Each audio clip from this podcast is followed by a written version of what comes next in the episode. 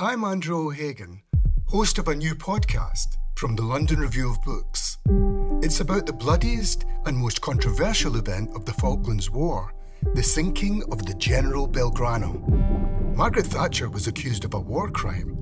The truth would only emerge in the pages of a private diary. This is the Belgrano Diary. Listen wherever you get your podcasts. Twice, twice.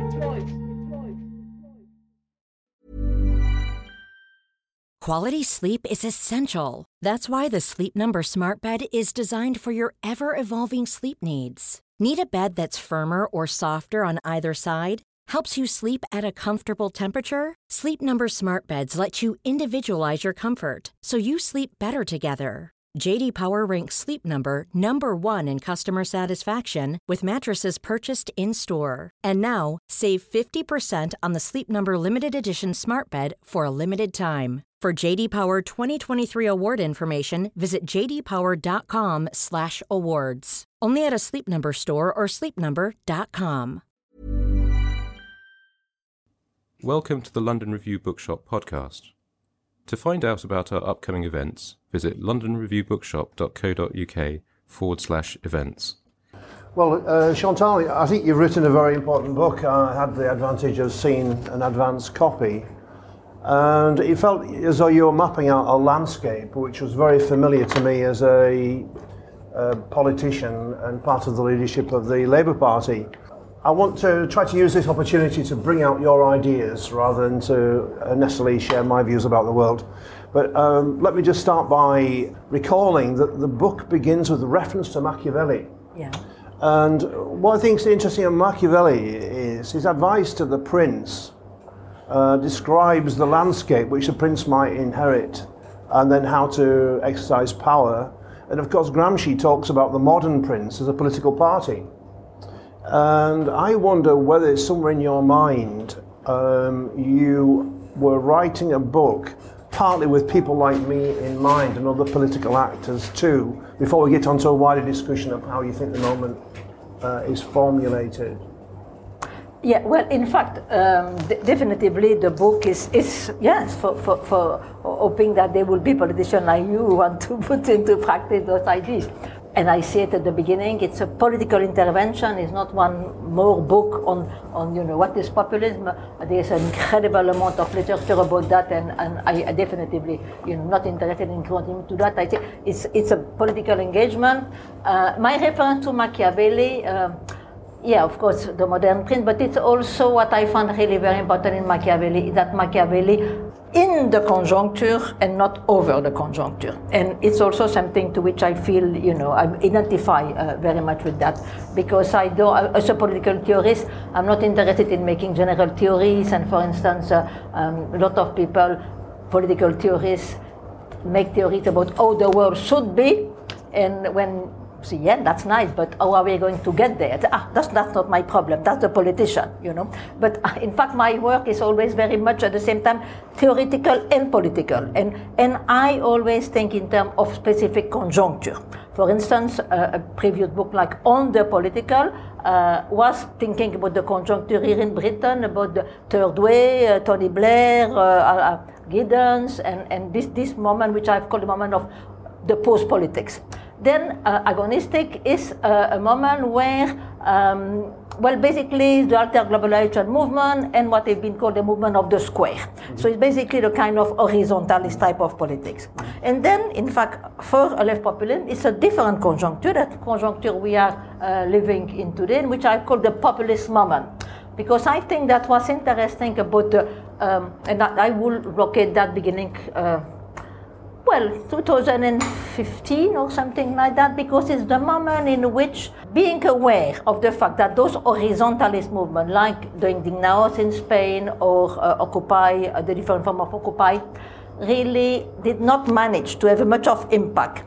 We've seen in different countries, uh, uh in France, in Spain, um, movement that say, no, we need to engage with the institution. You know, we don't just can't have horizontalist uh, uh, movement in which we are uh, protesting. We need to have also uh, um, an attempt to come to power and to transform the institution. And this is what I call the populist moment because it's a new form of left politics. We already have, in fact, those kind of resistances against uh, what I call the post-democratic situation from the from the, the, the right-wing populists. But it's the moment in which now we're seeing left populists uh, and by that, well, I suppose this is what you are going to want to uh, ask me. But basically, yes, it's in a sense, to come back to your question, it is a, a call for uh, engaging with the institution in order to transform them. Of course, in the case of the Labour Party, it has always been something that you were, uh, uh, uh, you know, interested in. But for instance, movement like Podemos in Spain, La France Insoumise, uh, that that's, is, is different. In fact, what is interesting about the Labour Party under Jeremy Corbyn, I think, is that you are in fact transforming, re-signifying, I will say, a movement that already, you know, a long history, but you are making change from within. Mm-hmm.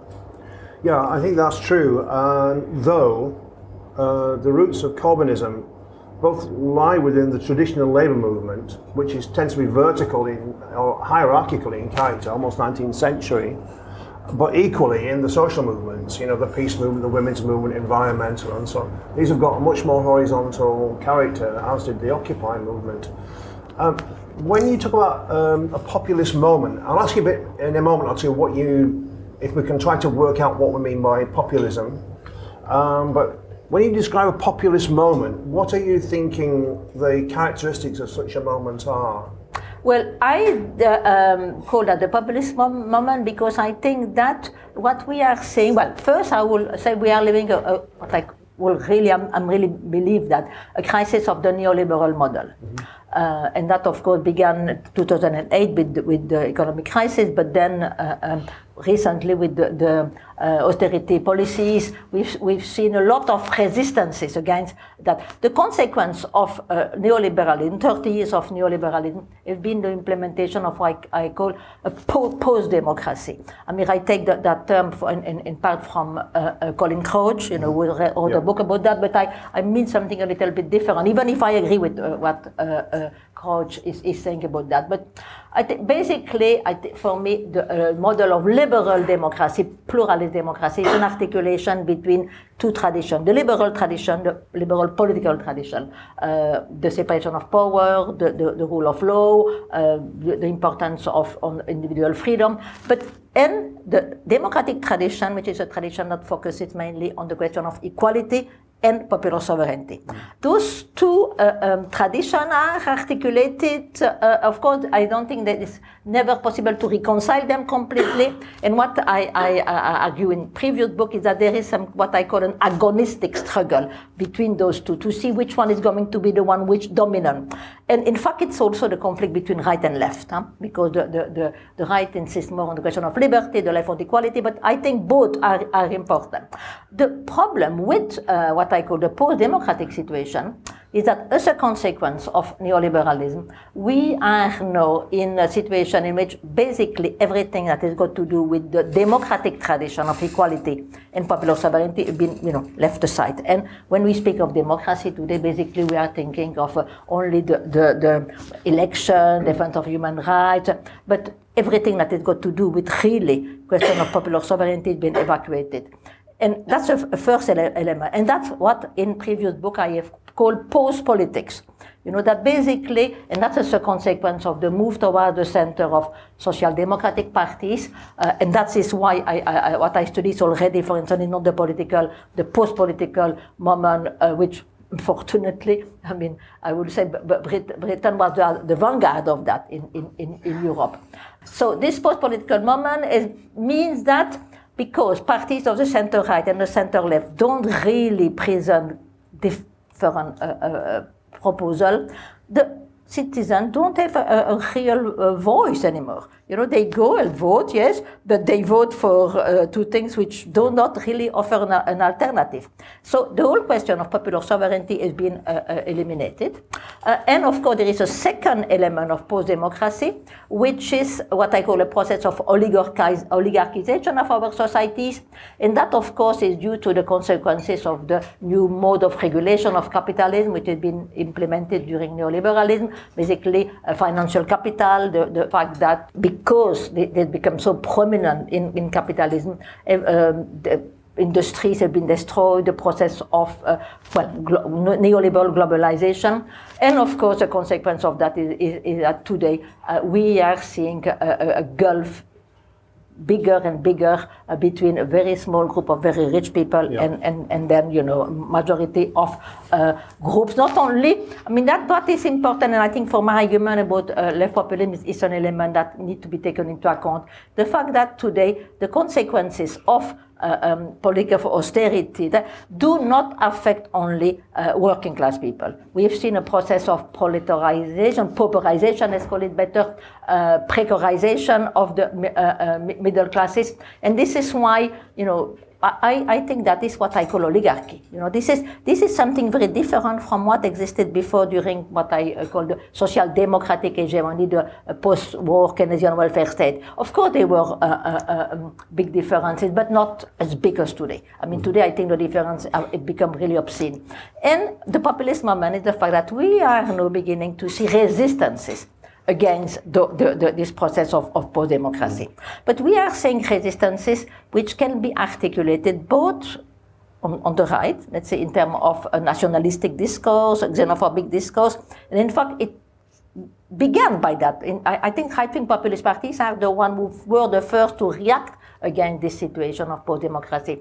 And what is interesting is that Sam was saying since 2015, we are seeing now also the same kind of uh, putting into question of this model on the side of the left.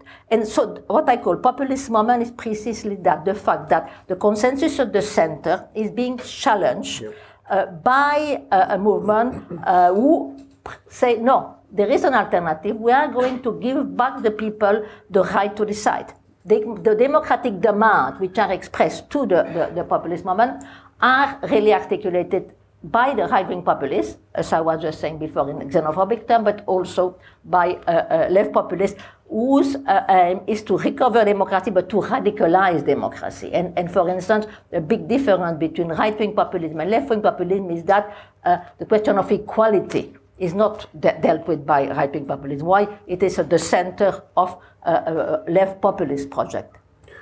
Well, look, the left uh, historically recognize all forms of all different forms of oppression in society, but generally speaking, gave primacy to the economic question, and uh, certainly in the tradition of uh, historical materialism, anyway. Therefore, the working class broadly defined not not manual workers, but uh, we used to say workers by hand or by brain. That was the main contradiction in society. The other forms of oppression against women or against black people or gays or whatever, all were factored into a left strategy. But there was a primacy around this economic tension within capitalist society. Now, I think uh, you are advocating uh, politics which doesn't give primacy to that anymore. Do you want to just say a few words about how you see the levels of uh, the forms of oppression in society and how populist movement bring recognizes the different forms. Yeah, yeah, yeah. No, I think that's very important. Well, first I must say that in uh, my, my, very first book, written with Ernesto Laclau, mm-hmm. Hegemony in Socialist Strategy Towards a Radical Democratic Politics, this is precisely the question that we were addressing. The fact that uh, uh, well, you are saying, I think you are a bit too generous probably with the, left because you are saying, well, they were taking that into account, but giving that, you know, some kind of sub, sub, subordinated place. Well, the book that when, was published in 1985, and I can tell you that, uh, uh, and in fact, the question was, uh, why is it that both social democratic and Marxist parties, because they were at that moment still very important mm-hmm. Marxist parties, why they know, do they not uh, understand the demand of what was called the, the new social movement, and this, this the, the demand that developed after uh, after 68. I was involved in the feminist movement, and I must tell you that in many cases, when we were trying to speak with, with um, politicians of, of, the left about the demands of the women, well, they were, it's to be true, yes, a few were saying yes, uh, it's important demand, but you know, let's first establish socialism and then the, the, this problem will, will, be solved. So they were saying that it is okay, but there were also many of them and I do remember say, oh, but those are petit bourgeois demands, you know, those are not important. Uh, so, uh, uh, yeah, the, the left was not necessarily uh, uh, recognizing the importance of those. And in fact, in, in hegemony socialist strategy, we are inquiring about, you know, again, like all uh, uh, my, my, book, but this one, of course, was written so like it's both political and theoretical, you know. It's, it's, theory, but in order to understand a specific conjuncture. And we came to the conclusion that uh, what impeded the recognition of those demands is what we call class essentialism. The, fa- the, the, uh, uh, the fact that there was some kind of philosophy, let's call it like that, that uh, very much, of course, influenced by Marxism, but we found that also in social democratic mm-hmm. parties, that basically uh, consciousness is determined by your place in the relation of production. You know, so of course, all the demands which are not uh, class demands, well, they could not make sense of that. And this is, or in fact, hegemony is in great part de, de, uh, dedicated to establish what we call a non-essentialist model, a, a, theory that will allow to understand the different form of domination. Yeah. Of course, we never denied, they've been very, very malicious presentation of our argument, saying that we, we say that, you know, class uh, uh, question is no, no important. No, we never say that. We did, we did recognize the importance of, of let's call it class, uh, even if we, in fact, a, total, a, philo, a philosophical argument to, to put into question the way in which class is defined in, Mar, in Marxism. But let's leave that for uh, uh, here because it would take us too long. But basically, what we were saying is that, yeah, they are the dominant, but they are other form of domination than the class one. You know, and uh, the question of, of uh, feminism, uh, the, the, the gay movement, um, the, the anti-racism, um, well, today, of course, I will add the question of ecology. Mm-hmm. But at that moment, it was not yeah. something that was so important. But so, multiple form of, the, of domination, uh, let's call them exploitation, discrimination, because, of course, it's not the same in all cases. But, uh, uh, and we were arguing, it is necessary to articulate those demands. We, we, we use the term of establish a chain of equivalence between them. And is true, and, and that, of course, something that was very much resisted by uh, Marxists. We were saying there is no a priori privilege to the working class demand.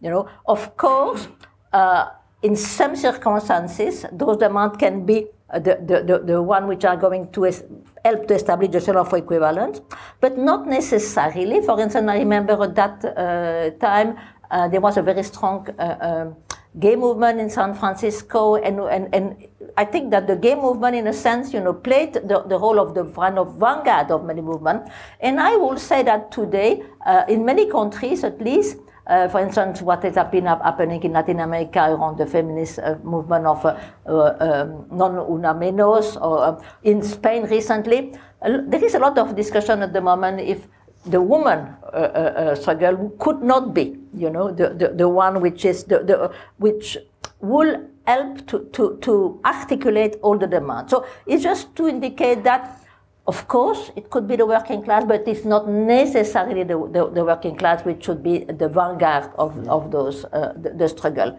And, uh, and in fact, for us, the main struggle is what we call a process, and this of radicalization of democracy. And this is why in hegemony we propose to redefine the socialist struggle in terms of radicalization of democracy. And of course, we, we, we say if we understand by socialism the basically the, the, the uh, um, equality in economic relation, of course, it's a, it's a very important element of the process of radicalization of democracy, but it's not the only one, you know. So it's, it's, a, it's a stage, let's say, but it's, it's not that, it should not be seen as the objective towards which we all uh, are going to uh, try to converge.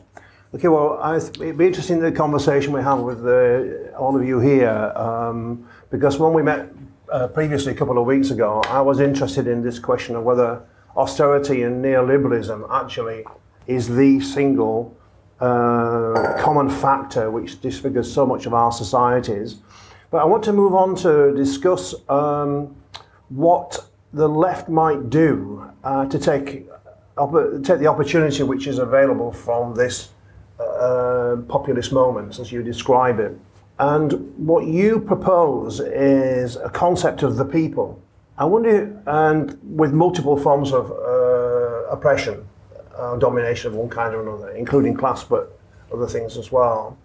Do you want to just talk a little bit about what you mean by the people, how we can compose the people? I want to move on later to ask you about to ask you about discursive, the mm discursive process. Yeah. But maybe first you can describe how you uh, see the people. Yes. Okay. So uh, first, here I will need uh, to insist on, on, a little point of theory because it's crucial in order to understand, you know, the question of, uh, of, of, populism. Because you know, by populism, what we, and, and here in fact, Ernesto Laclau is the one who has made the more important theoretical reflection on that in, in his book uh, on populist reason. And, and on that point, I, I, I follow him. You know, I say, uh, populism is a specific way to establish the political frontier. Mm-hmm. So by saying, and, and we start from a conception of politics which is called the dissociative conception, because there are in fact two ways to understand uh, the, the political. One is what is called the associative conception, which say, well, politics is really the field of acting in common and in which we are going to try to reach consensus. Uh, there is another one which is called the dissociative and say, no, politics has got to do with conflict, with antagonism. If there is politics in our societies, it's because there is conflict. And it means that society is divided, and that's very Machiavellian, by the way. Uh, uh, and um, in fact, uh, politics is always partisan and it has got to do with the construction of the us versus the them. Uh, this is that's what, what we understand by uh, establishing a political frontier. Well, the uh, for the liberals there is no political frontier. You know, we are all there is no no. Uh, for the Marxists there is a political frontier, but it's a political frontier that is constructed on, constructed on the term working class versus the bourgeoisie, and in fact, the specificity of the populist political frontier is to say, no, it's not the working class versus the bourgeoisie, it's the people versus the oligarchy. Yeah. And by people, precisely, we understand multi, uh, the multiplicity of form of uh, uh, um, domination, well, the people who are, let's say, uh, uh, affected by uh, th- those forms of, of, domination. So the people, of course, here I want to insist because there have been many misunderstandings. When we say the people is not an empirical referent, uh, uh, uh, it's not a sociological category. Uh, because, for instance, uh, in, in France, some people have asked me, but does the people vote for Jean-Luc Mélenchon? It doesn't have, it doesn't have a meaning. That is not, we are not referring to the people, you know. The people, in, the people, the demos is uh, the, the, the people as a political actor. So this is always something which is constructed and can become develop that later. But so when we understand what we understand by the people in the cons- populist construction is precisely a fact that it's not simply construct the political frontier is not simply constructed in terms of class. It is constructed in terms of the multiplicity of form of subordination, you know, and the, let's say the, uh, the people, basically what we uh, uh, uh mean by that is the construction of a collective will. You know, uh, how are we going to? There, there is a multiplicity of a very heterogeneous form of resistance, of democratic demands in society. And the question is that how we are going to articulate them. So to create a common will, a common will, of course, that will what does need to have an, an, an, an adversary, and the adversary will be the, the, the, the this case obviously the uh, oligarchy.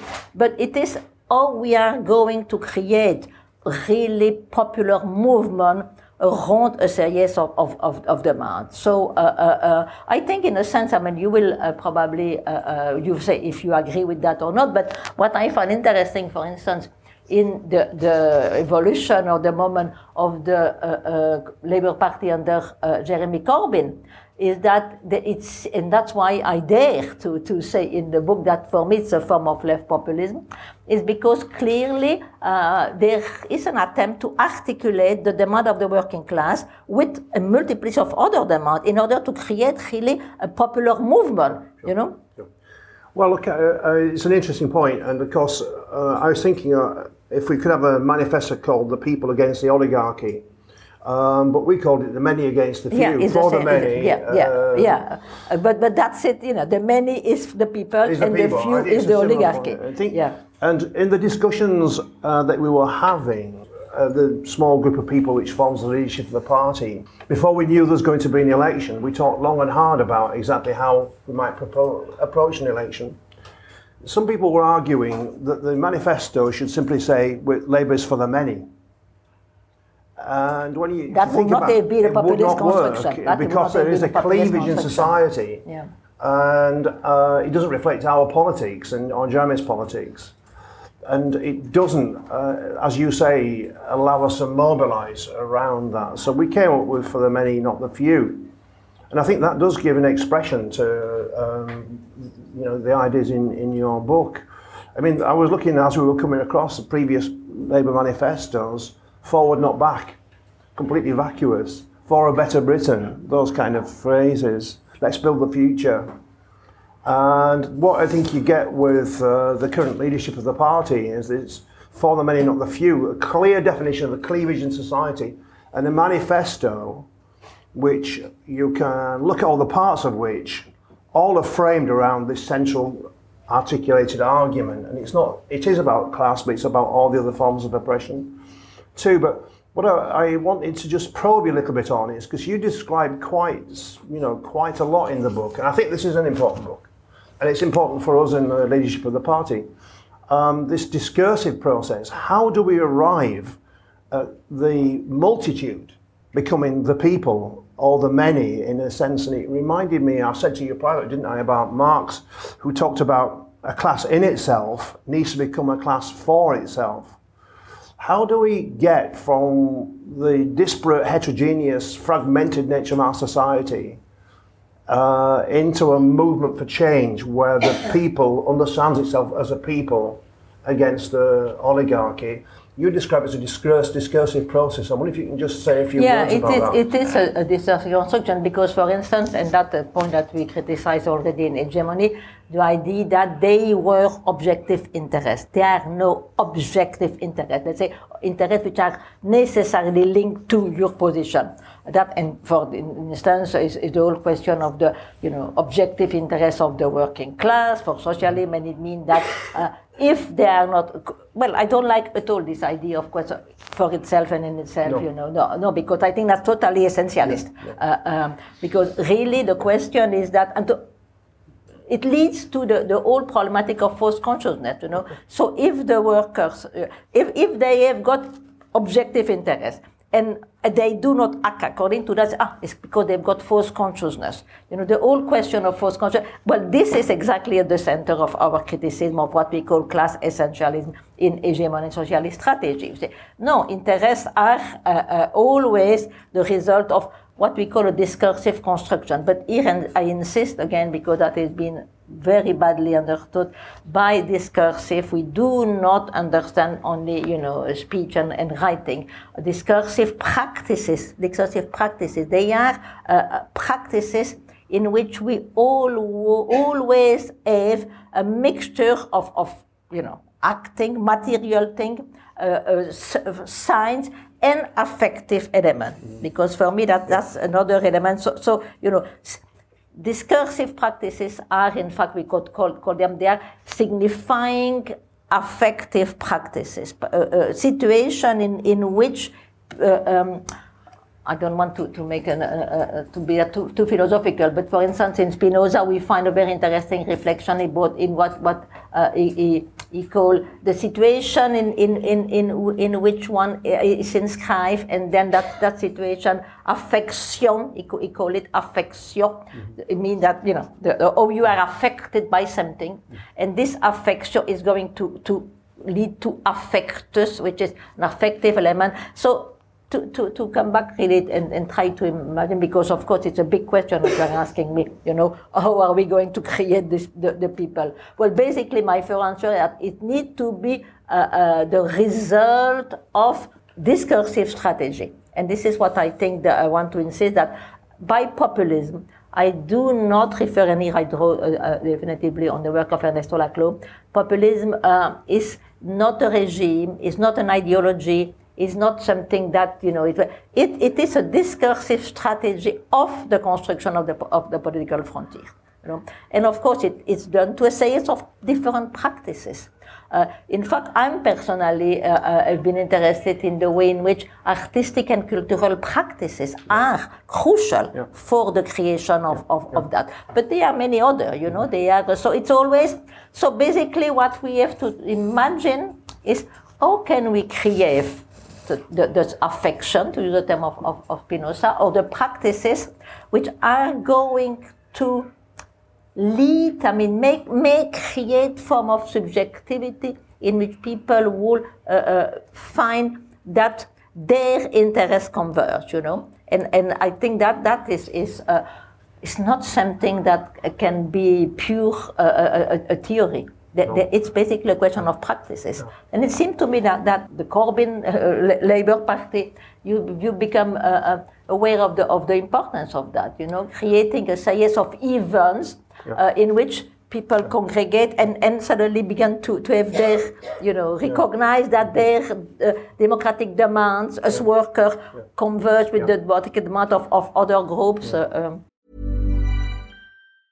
Quality sleep is essential. That's why the Sleep Number Smart Bed is designed for your ever evolving sleep needs. Need a bed that's firmer or softer on either side? helps you sleep at a comfortable temperature? Sleep Number smart beds let you individualize your comfort so you sleep better together. JD Power ranks Sleep Number number 1 in customer satisfaction with mattresses purchased in-store. And now, save 50% on the Sleep Number limited edition smart bed for a limited time. For JD Power 2023 award information, visit jdpower.com/awards. Only at a Sleep Number store or sleepnumber.com. One size fits all seems like a good idea for clothes until you try them on. Same goes for healthcare. That's why United Healthcare offers flexible, budget friendly coverage for medical, vision, dental, and more. Learn more at uh1.com. So, we're thinking very hard about um, democratizing the wider society. I always used to talk about praxis, by the way, the unity of theory and praxis, as part of the discursive process which you're describing, um, you can exemplify ideas in actions. And that can work uh, often more effectively than uh, with respect writing books or articles, also in events too. But I just want to just finally, one thing which struck me about your book, which we didn't talk about when we met privately, which I think uh, the audience may be interested in, is this business of reason that, that the left wants to imagine it's the inheritor of the Enlightenment tradition and the idea of reason. But when you think about it uh, for a moment, actually, most people don't make decisions purely in a rational way. It's all sorts of parts of one's being which leads you eventually to make a decision to break with the status quo and try to create a new kind of society.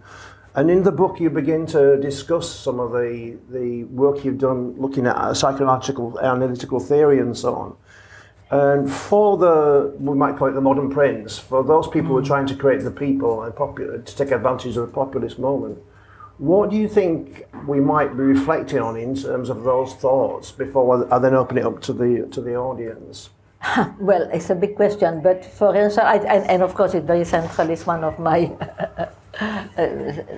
crucial point of reflection. Mm. And of course, it, it, it, links to the question of, of the affective dimension.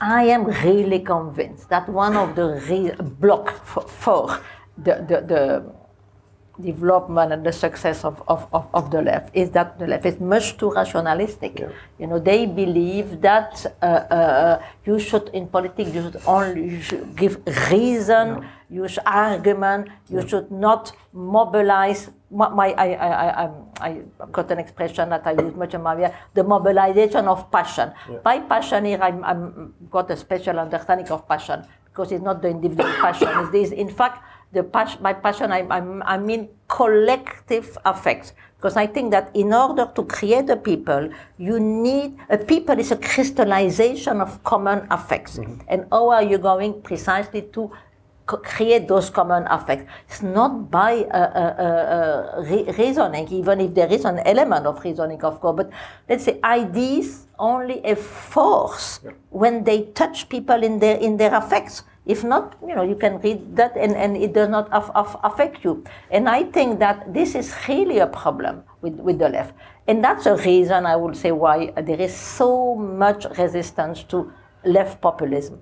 Because left populism say we can't leave the question of affects to the right, because the right does use affects you know and in fact it's a reason for which many people I know the affect that's a question of the right you know the, we, we, on the left we yeah. use reason and of course if you leave all the terrain of affect to the right well you are you are really putting yourself okay. in a completely uh, uh, uh, subsidiary uh, situation so we need to fight uh, uh, that terrain of the affect but articulate things move because i think that affects are, are, very can be mobilized in different ways. You know, the effect is not that some people, and I agree with that speaker, the fact that there are there are negative effects and positive effects. I think that uh, well, Spinoza, to quote him again, usually to say that yeah, there is the two main effects in politics: fear and hope. Yeah. You know, and it's true that yeah. to a certain degree, yeah. uh, the right tend to mobilize things in the direction of fear, and the left should with hope. You know, that, that's but but it's not so clear cut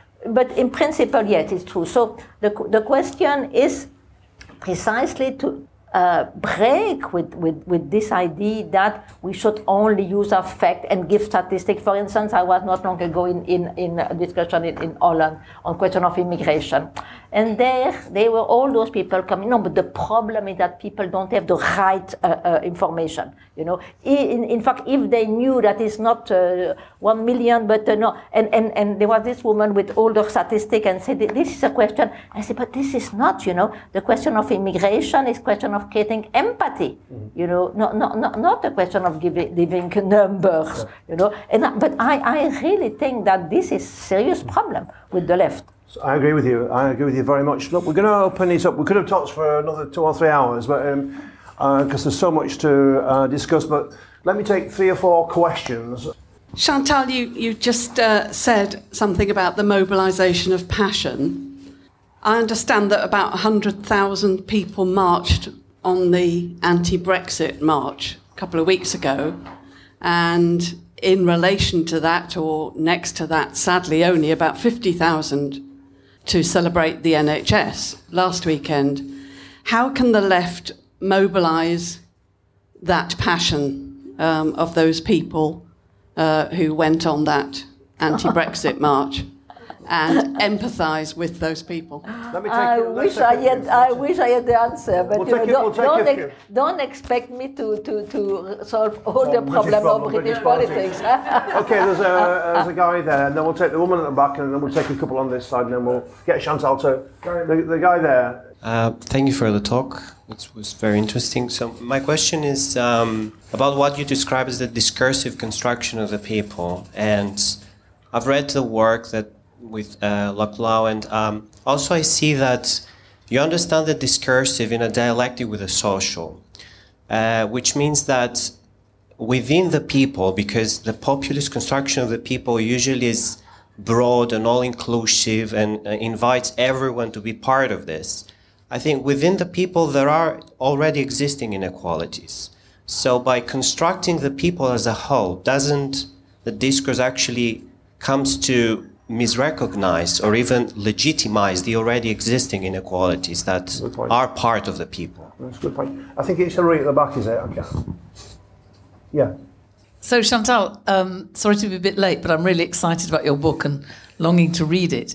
So, my question is um, really to ask you to amplify. Maybe it's in the book, so I should wait, but um, a bit more on the questions of power. I mean, in the sense of the constitution of the people as um, a source of agency and a source of power.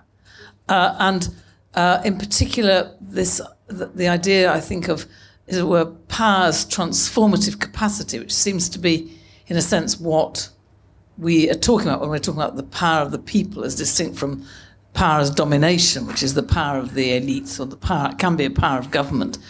And so, I'm just I'm just wondering how that dimension of power kind of fits in and how we can think about the constitution of the people as in terms of their sense of agency whether i mean i think your point about discursive practice is key here and whether in a sense that development of a practice through which people discover their transformative capacity like you could say the women's movement is a good example of where a movement was constituted through its kind of um, its discovery of its transformative capacity through refusal, you know, of oppression, but then through creation of alternatives. And it would point to the importance of having a party that isn't just discursive, isn't just mobilizing, but is also actually, in a way, creative, is creating alternatives in the process of building itself. Do you want to take those three? Okay, yeah. Okay. Well, the first I've already said. I, I wish I had the.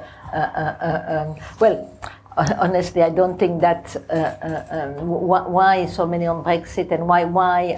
Well, you can't expect you know, to mobilize. They are some issue that mobilize passion easier than, than uh, uh, others, and I honestly don't. Uh, um, I, it's, it's, well, you, here, for instance, yeah, one should try, try to, to, the question of the, the, in order to mobilize people around the, the NHS, you need to have a narrative in which, for instance, not just the NHS, but view of, of uh, uh, society in which you are going to create a form of equality. You know, it, it, it needs to be uh, um, inscribed in a wider project, I think. You know, that, that if it just of the defender uh, um, it's important, but it, it should be linked to uh, a, a, new conception of how we are going to live in common. And I think, for instance, uh, uh if it should be inscribed in a project of radicalization of democracy, question of creating equality and showing how the NHS is an important element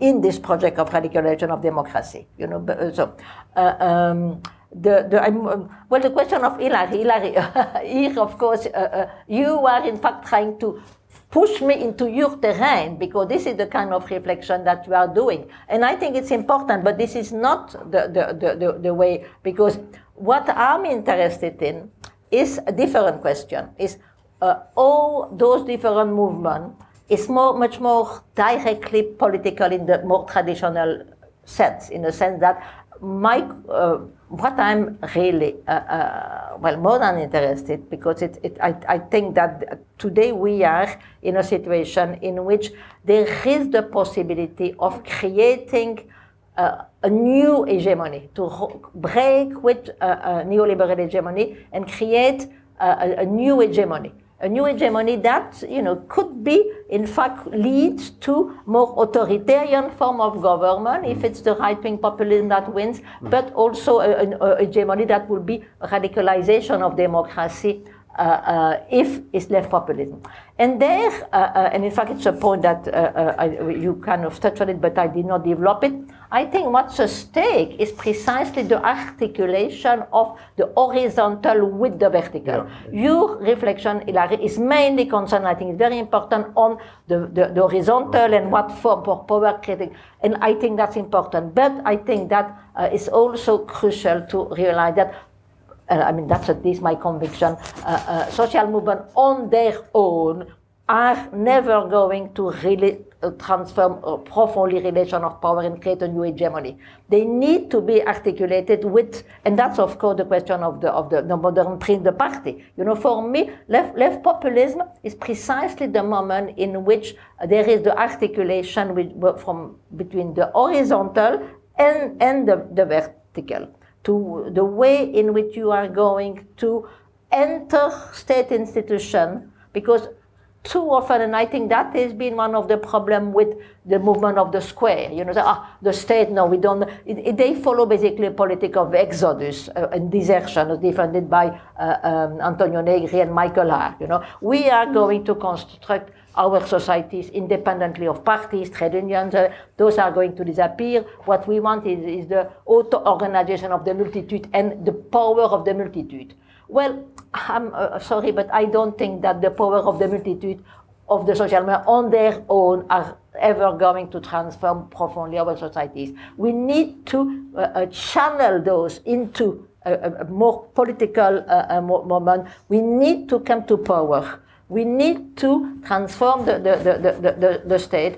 And this is what left populism is about. You know, this is a, a project, uh, and this, for instance, is, is the difference between in, in Spain between the Indignados and Podemos. Yeah. You know, Podemos at some point when mm. say no, uh, because after all, what happened in Spain, uh, um, we had during several months incredible fervency, uh, but then you know, that more or less disappeared. They were election and it was the Partido Popular, the right, who came to power with an absolute majority.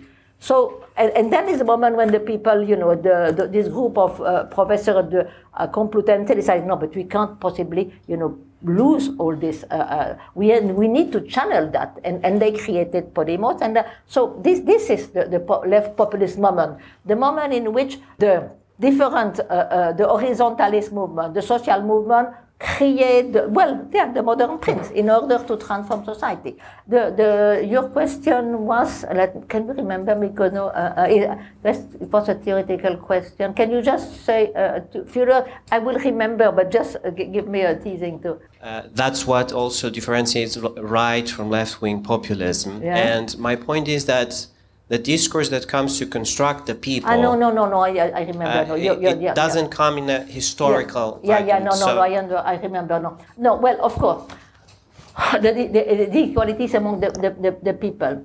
Well, yes, of course. But you see, the question is that it's what's at stake here is, is the construction of a new popular uh, collective will the chain of equivalence we've always uh, is not simply a question of well we, in, in french we, we speak of convergence des, convergence of struggle i suppose you know the, it's not a, or the, the, the, the idea of the rainbow coalition.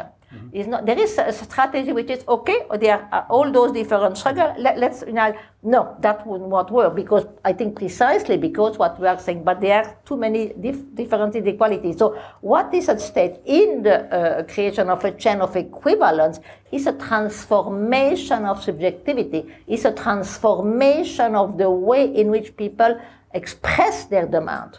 Uh, um, and this is, I think, is extremely important because if not, of course, you are going to enter into a lot of problem and contradiction because there is absolutely no automatic convergence between the demand of the worker, between the demand of the woman and the demand of, of, of, of, of the other races. In yeah. fact, in many cases, they conflict. Yeah. You know, so we need to trans- create a new form of, of, of subjectivity in which, for instance, uh, it will be unthinkable for workers to uh, define their demand in a way in which it, it's the woman or the immigrants who are, who are going to share to, to have the burden. Or in the same thing, for instance, the question of feminists. Um, it's not only you know my my my problem, uh, uh, uh, but also you know my, my, problem articulated with with other problems. And uh, because for me, the, the question of articulation of the is crucial because I don't think that there is any demand that is in itself intrinsically emancipatory.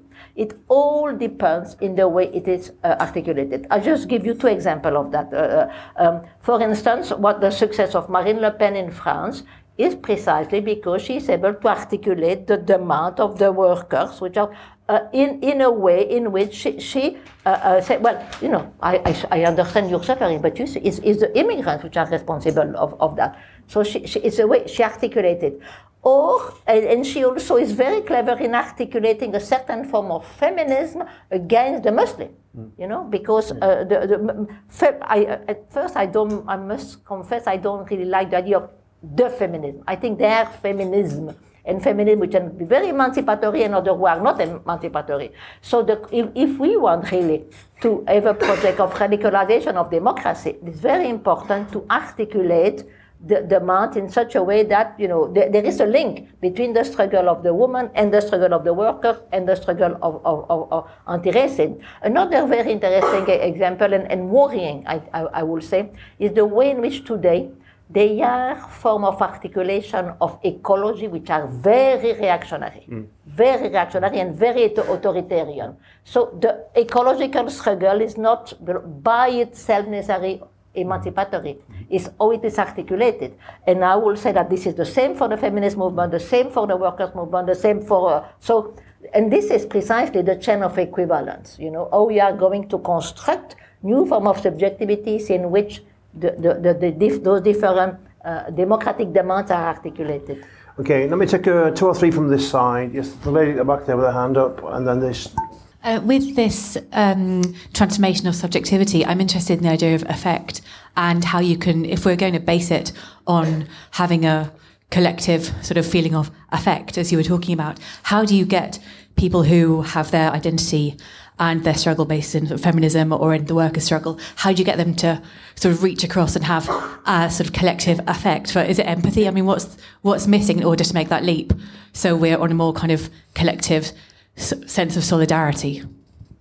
Good point. Was anybody over here? Yeah.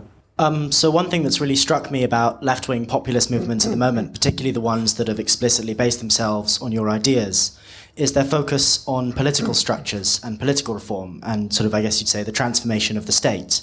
So Mélenchon, with his central demand being for a constituent assembly to draw up a constitution for a sixth republic, Podemos have also called for a constitutional convention, and I guess less directly linked to your ideas, but Bernie Sanders in America focused on a political revolution and changing the political structure of the United States. And I wondered if you saw that kind of demand and the focus on political reforms as opposed to, or, or political reforms as the first stage to economic reforms as central to left wing populism. And I wondered how you'd fit that in with Corbynism, which I think John has been quite alone in talking about things like a constitutional yeah. convention yeah. within the Corbyn movement, which hasn't really talked very much about yeah. changing the structure of the British state. My question is related with the, the concept of nationalism. Um, concept of? The nationalism, Na- yeah. Nationalism. Yeah, uh, when we are uh, when we are thinking about the constructing of the chain of equivalence among the different uh, democratic demands, also constructing of the, the people, and then we see the uh, the, the the issue of the nationalism became an, issue for for creating such as you know progressive movement for the left. You know when you mentioned the the relation between Podemos and and Indignados, you know, synergized between those two. Uh, uh one on the one hand side a, par- a, political party, and other side social movement, and then also the the the issue of the uh, Catalan nationalism also became an issue for the left-wing populism. I think how we can construct it a new ontology beyond neoliberal understanding of methodological nationalism. You know, it's, it's always an issues for the left, uh, which is we cannot really go to the beyond and creating a new new type of the collective will uh, in a sense. Yeah, well, uh, I, you know, I think that this is there's no no recipe for the, those questions. Uh, basically, I think that is is all a question of of uh, uh, articulation. I think, and, and it's clear that there are some form of nationalism which are uh, more progressive than others. Personally, and, and here I'm just saying this is this is my personal uh, position. I I find that Scottish nationalism much more progressive than Catalan nationalism because the Scottish nationalism is really much more open. It's not ethnically based, uh, as far as I know. You know, and and why uh, Catalan nationalism, for which I must confess I don't have much sympathy, is because basically it's the the the the the, the, rich that you know, say, well, why should we care about uh, Andalusia? And we are, it's the richest part of Catalan, Catalonia is the richest part of uh, Spain. You know, they, they, they, I, I, I think that it's, uh, um, it is something which, yes, it is something egoistic. They see, the, the, the, I don't see really the, the, the, an element of solidarity in that. You know, why it seemed to me that in Scottish nationalism there is much more nationalism can be articulated in many different ways, and, and I'm definitively uh, not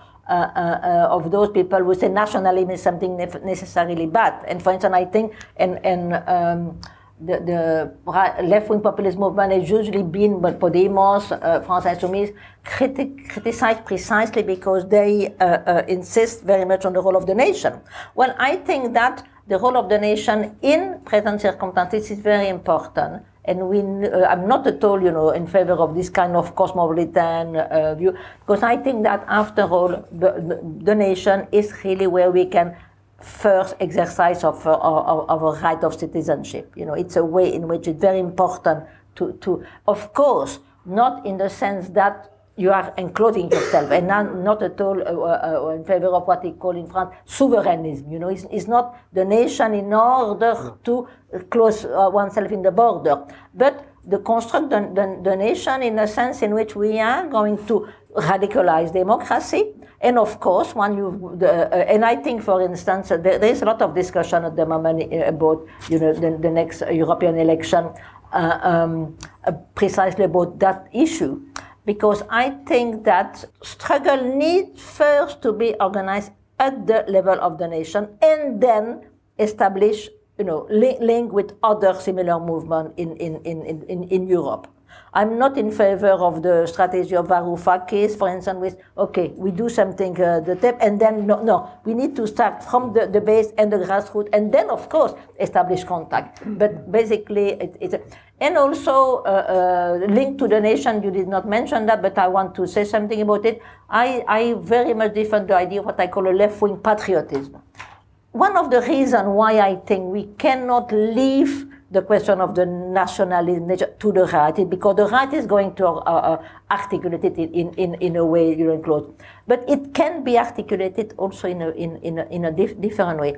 And it is something, and that, is, is uh, um, what I'm going to say is very much based on my interest in psychoanalysis and the way in which, for instance, Freud showed how there's a very strong, what they call libidinal investment in national identity you know? And, and it's not good to say okay we, we should abandon that and, and have some kind of post-national identities like uh Habermas will go. Well we need to start with how people are you know and wh- where they are their, their effects in order to you know orientate them in, in, in a progressive way but not simply say, ah, you know, you, you are a, a, a, a racist uh, because you, you are insisting on, on uh, uh, the importance of, of the nation. So this is, again, a question of articulation. I, I would say, but you are going to say that it's, um, uh, uh it's always the, the, the answer, but uh, um, the, the question about the, the, the, the difference between the states and the structure of the, well, you know, I think that it depends. There should not be any blueprint for what a left populist movement should do. That very much depends on the, the, the, the, specific condition in each country. And I think, for instance, that uh, a left pop and, and being inter, well, living in Britain, following what's happening in here, very much also in, in, in, in what's happening in France and, and, and in Spain, I see that it's very different, you know. It's very different precisely because uh, the, the uh, left-wing populism need to be start from the condition in the country and, and, and, and then, you know, to adapt to that and, and they should not be something, ah, if left populism must, uh, uh, uh, um, for instance, the, the, the, question of uh, um, constitutional reform, that, but it might be important in some circumstances, it might not be in other, you know, one, one need to, to really uh, uh, see what are the, the, the, what is the conjuncture? I'm, I'm, I'm obsessed with that idea. We always need to start from a given conjuncture, not coming out of ah, this is what you should do. And, and here I, I, I say that uh, also, for instance, probably something important to insist on that. In, in the book, I do not, well, the way in, in which I define left, left populism, so I insist again, discursive strategy of the constitution of the political frontier, that if it is on the basis of the people, again, the, the, the, the, the, the oligarchy, the, what the aim is to create a, a, a, popular movement of people that will be able to bring about a new hegemony, to, to offer an alternative to neoliberalism, to bring a new hegemony. But this new hegemony around the, the, the main theme, radicalization of democracy. But this is going to be very different according to different countries. For instance, here in Britain, you speak of uh, uh, uh, democratic socialism. Mm-hmm. Don't even try to use that in Spain, it will not work, you know. Uh, uh, uh, the, in, in, in, in France, for instance, Jean-Luc Mélenchon speak of eco-socialism. So th- this, and, and I insist on this point, uh, left populism is not a regime. Mm-hmm. It's not a regime. It's not that, you know, you should, this is what you should do. No, it, it's something that transform the relation of forces, open the way for radicalization of democracy, and then this radicalization of democracy is going to uh, have different trajectory, different form according to different countries. For instance, and you were mentioning Bernie Sanders, and of course, for me, Bernie Sanders is also a left populism, but obviously the situation in, in the US is very yeah. different, you know. So, so uh, uh, yeah, it's, it's, it's very much something. What is in common is that the, the frontier should be first very important, you need to establish a frontier because, and, and you were referring, for instance, to the specificity of uh, uh, Corbynism, and of course, I think that the, the, the, question of the change of slogan is very telling, because uh, uh, for Tony Blair, in fact, there is no frontier. We are all middle class, you know, there is no more left and right and things like okay. Uh, uh, what is really interesting for me, uh, according to uh, the, uh, the, way in which the Labour Party is developing under Corbyn, is that you break with the, the post politics. Say, no, we need a frontier, you know, and it's the many, not the few. Mm-hmm. Uh, uh, at, at, that's uh, definitively the, the, the, populist gesture. And then, of course, you know, the, you are going to construct the many and the few according to the different, different, different conjuncture. but this is what it is in common. The, the, let's say, establish a frontier, and that frontier constructed in terms of the people understood as the articulation of a multiplicity of heterogeneous democratic demands. So let's say the key word uh, for me, for a left populism, is the, to create the condition for a radicalization of democracy. But that is going to take very different form according to the circumstances. The first question everybody here thinks that I've got the answer to the, all the problems. The question to imagine, uh, and in, in, fact, it's a question in which I'm very, uh, I'm particularly interested, but not in terms of, of geopolitics, but imagining precisely the, the, the, the, kind of signifying affective practices, uh, uh, or, to use uh, um, term again, the, the, the affection. Well, first, it's, it's, it's not us theorists, we should resolve. This is not a theoretical problem to be resolved, because that will be totally the, the, the, the kind of rationalistic thing that I put into, into question. What uh, I'm doing is that to, to suggest problems, question, and then of course is you, the, the, the, the people you know, who are engaged in the movement that need to envisage the kind of practice that you know, will be uh, uh, um, really conducive to mobilizing passion, you know, in, in, in a progressive way. I mean, uh, and, and that, of course, requires uh, engaging with, uh, and I insist very much on that, with actual struggle. You know, go, going to where they are, people who are organized movement, movement, by engaging with them, then you can see how you, the kind of influence you, you, you can have. But it's not a problem, a theoretical problem to be resolved. It's a practical problem that need to be resolved in practice, inscribing oneself in actual practices. Well, Chantal, thank you very much. Uh, can we thank uh, LRB for helping us and Verso Books for publishing this very significant book.